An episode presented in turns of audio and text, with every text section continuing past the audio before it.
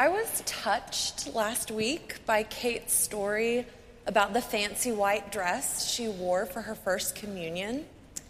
And in keeping with the theme of favorite outfits from our childhood, I've been thinking about a fancy white dress of my own.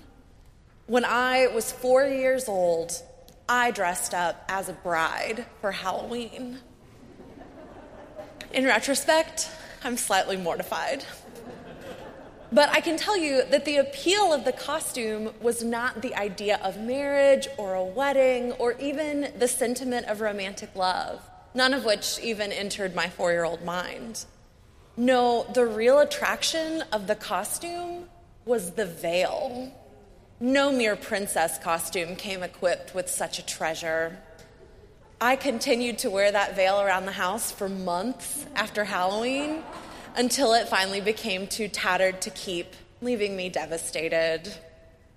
My feelings about bridal veils have changed over the years.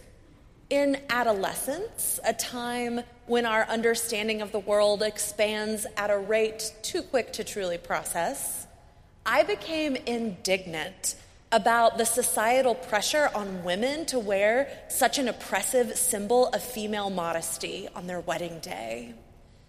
But then, as a young adult, I watched not one, but two royal weddings, and I watched them with the same awe and admiration I had for my bride costume as a child. It is safe to say I've really come back around on the whole veil issue. My experience is certainly not the first time British royalty have had an impact on the culture when it comes to veils. The earliest bridal veils date back to the Greco Roman era and were used to shroud a bride's entire body to protect her from evil spirits on the way to her wedding. There was also an ancient suspicion that a marriage would be doomed if the groom saw the bride's face before the official union, so veils came in handy there too. Then, during the Middle Ages, when weddings became religious affairs, veils became a useful tool in upholding the Christian value of modesty in women. By the 18th century, bridal veils had actually gone almost completely out of style in the West. But then, on February 10th, 1840, Queen Victoria wore a stunning floor length lace number that she was later buried in, and bridal veils have not gone out of style since.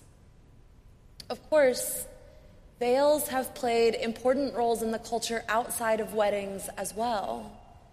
Throughout history, many women and men have chosen to wear a veil as a symbol of their chastity, modesty, and piety. Veils also symbolize the threshold between this earthly world and whatever comes after it. This is the source of phrases like beyond the veil, which perfectly describes that heart wrenching scene near the end of the fifth Harry Potter book when a beloved character is quite literally lost to the other side of a veil. Veils are also frequently used in our scriptures, including today's passage from Exodus, to shroud things and people whose holiness simply cannot be witnessed face to face, most notably God's own self. In each of these cases, and I suspect in many others, a veil is the symbol of separation between what is precious and sacred and what is profane. Whether they keep a demon away from a bride or keep the unknown afterlife at bay from our familiar and comfortable lives on earth, or keep the full extent of God's magnificence from completely overtaking average folks like you and me. Veils protect us and keep us in our rightful place. But the experience on the mountaintop in today's gospel story is different. Peter and James and John climb up a hill with their Lord and are utterly astounded by what they encounter. They are able to witness the fullness of God's majesty, and it does not overwhelm them. They are not hurt or blinded. In fact, they want to set up camp right then and there and never leave. This is markedly different from the Israelites' experience with Moses, who had to cover his shining face. It is not the case that God's glory is less incredible or more palatable to the disciples in the gospel. It is the case that they are in the presence of Christ, through whom we are capable of coming closer to God's splendor. As one theologian put it, Jesus is God's glory, shielded for our sake. This week was a brutal one for the global community as we watched a world power invade a more vulnerable nation, destroying lives and spreading fear in the process. For many, these events brought back haunting memories of wars past, but others are witnessing an incursion of this magnitude for the very first time. These are equally frightening experiences. We're living through a moment in which we long for the veils that keep us safe from chaos and uncertainty to be pulled tighter around us. We want to feel shrouded in safety.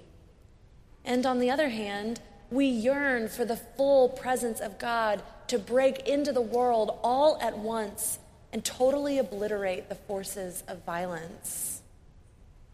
Thankfully, we are approaching the season of Lent, and our scriptures today are preparing us for what is to come.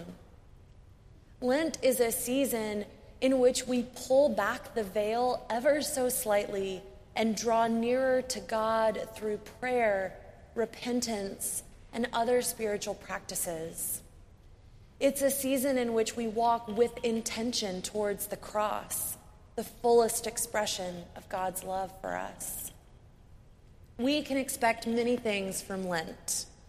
We may be overwhelmed with God's glory in our still silence. We may be intimidated by the greatness of God and the smallness of our own lives in comparison. We might be frightened by the truth of the cross and what it demands of us. But we can also expect to be totally blown away by the comfort of God's nearness. We can expect to be inspired by the ways God is at work in the world, even in the midst of disaster. We can expect to be surprised by the power of our own spiritual practices. This year, we need the season of Lent, and the world needs us to journey through it faithfully. The world needs our prayers, our generosity, and our humility. When we can stand openly before God with a willingness to peer beyond the veil, we will find there strength and love and healing for ourselves and for the world. Thinking back to my matrimonial Halloween all those years ago, I wonder if even my four year old self was comforted by the privacy and mystery of that lacy veil. We all like to feel enveloped, safe. And it's true that peeling back the veil in Lent calls for bravery and determination and perseverance. Just like all journeys with Christ, walking through Lent means taking risks. But it also means discovering a more intimate relationship with our Creator. We are all invited in the coming weeks to consider the places in our lives in which the everyday mundane is kept veiled from the larger sacred work God is doing in our lives. Where can we draw back those veils during Lent to let God draw near? Amen.